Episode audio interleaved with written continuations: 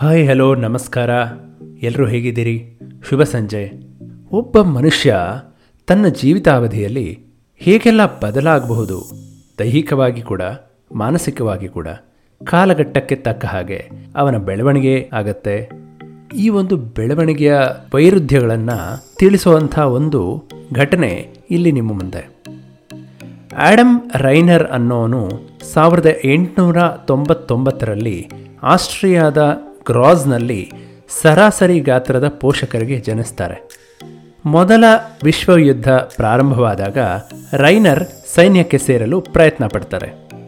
ಆದರೆ ಅವರ ಎತ್ತರ ಒಂದು ಪಾಯಿಂಟ್ ನಾಲ್ಕು ಒಂದು ಮೀಟರ್ ಮಾತ್ರ ಇರುತ್ತೆ.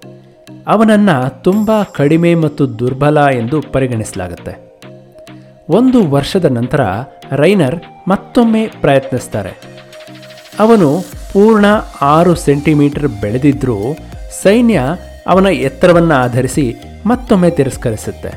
ಹತ್ತೊಂಬತ್ತನೇ ವಯಸ್ಸಿನಲ್ಲಿ ಒಂದು ಪಾಯಿಂಟ್ ನಾಲ್ಕು ಏಳು ಮೀಟರ್ ಎತ್ತರವಿರುವ ರೈನರನ್ನು ಕುಬ್ಜ ಎಂದು ಪರಿಗಣಿಸಲಾಗುತ್ತೆ.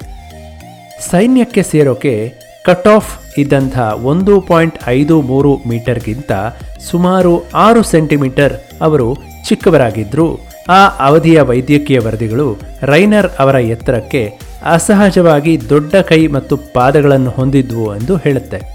ಆದರೆ ರೈನರ್ ಅವರ ಇಪ್ಪತ್ತೊಂದನೇ ವಯಸ್ಸಿನಲ್ಲಿ ಇದೆಲ್ಲ ಬದಲಾಯಿತು. ರೈನರ್ ಇದ್ದಕ್ಕಿದ್ದಂತೆ ಎಚ್ಚರಿಕೆಯ ವೇಗದಲ್ಲಿ ಬೆಳೆಯಲು ಆರಂಭಿಸ್ತಾರೆ. ಮುಂದಿನ ದಶಕದಲ್ಲಿ ಅವರು ಕೇವಲ ಒಂದು ಪಾಯಿಂಟ್ ಐದು ಮೂರು ಮೀಟರ್ಗಿಂತಲೂ ಆಘಾತಕಾರಿ ಎರಡು ಪಾಯಿಂಟ್ ಒಂದು ಆರು ಮೀಟರ್ ಬೆಳೀತಾರೆ. ಈ ಅವಧಿಯಲ್ಲಿ ರೈನರ್ ಕೂಡ ತೀವ್ರವಾದ ಬೆನ್ನು ಮೂಳೆಯ ವಕ್ರತೆಯನ್ನು ಅಭಿವೃದ್ಧಿಪಡಿಸೋಕೆ ಆರಂಭಿಸ್ತಾರೆ. ರೈನರ್ ಪ್ರಕರಣದಲ್ಲಿ ಇದು ಅವನ ಪ್ಯುಟುಟರಿ ಗ್ರಂಥಿಯಲ್ಲಿನ ಗಡ್ಡೆಯಿಂದ ಉಂಟಾಯಿತು. ಮತ್ತು ಇದು ಅವನ ದೇಹದಲ್ಲಿ ಬೆಳವಣಿಗೆಯ ಹಾರ್ಮೋನುಗಳ ಅಧಿಕ ಉತ್ಪಾದನೆಗೆ ಕಾರಣವಾಗುತ್ತೆ. ಅವನ ವಿಚಿತ್ರ ನೋಟದ ಹಿಂದಿನ ಕಾರಣ ಇದಾಗಿರುತ್ತೆ. ಏಕೆಂದರೆ ರೈನರ್ ಕೇವಲ ಅಸಾಮಾನ್ಯವಾಗಿ ದೊಡ್ಡ ಕೈ ಮತ್ತು ಪಾದಗಳನ್ನು ಹೊಂದಿರಲಿಲ್ಲ. ಅವನು ಚಾಚಿಕೊಂಡಿರುವ ಹಣೆ ಮತ್ತು ದವಡೆಯನ್ನು, ಹಾಗೆಯೇ ದಪ್ಪವಾದ ತುಟಿಗಳನ್ನು ವಿಶಾಲ ಅಂತರದ ಹಲ್ಲುಗಳ ಮೇಲೆ ಹೊಂದಿರ್ತಾರೆ. ರೈನರ್ ಅವರು ತಮ್ಮ ಐವತ್ತೊಂದನೇ ವಯಸ್ಸಿನಲ್ಲಿ ಎರಡು ಪಾಯಿಂಟ್ ಮೂರು ಏಳು ಮೀಟರ್ ಅಳತೆಯೊಂದಿಗೆ ನಿಧನರಾಗ್ತಾರೆ. ಆದರೂ ಕೆಲವು ಪತ್ರಿಕೆಗಳು ಅವರ ಎತ್ತರವನ್ನು ಎರಡು ಪಾಯಿಂಟ್ ನಾಲ್ಕು ಮೂರು ಮೀಟರ್ ಎಂದು ವರದಿ ಮಾಡುತ್ತೆ. ಇತಿಹಾಸದಲ್ಲಿ ಕುಬ್ಜ ಮತ್ತು ದೈತ್ಯ ಎಂದು ವರ್ಗೀಕರಿಸಿದ ಏಕೈಕ ವ್ಯಕ್ತಿ ರೈನರಾಗಿ ಉಳಿತಾರೆ.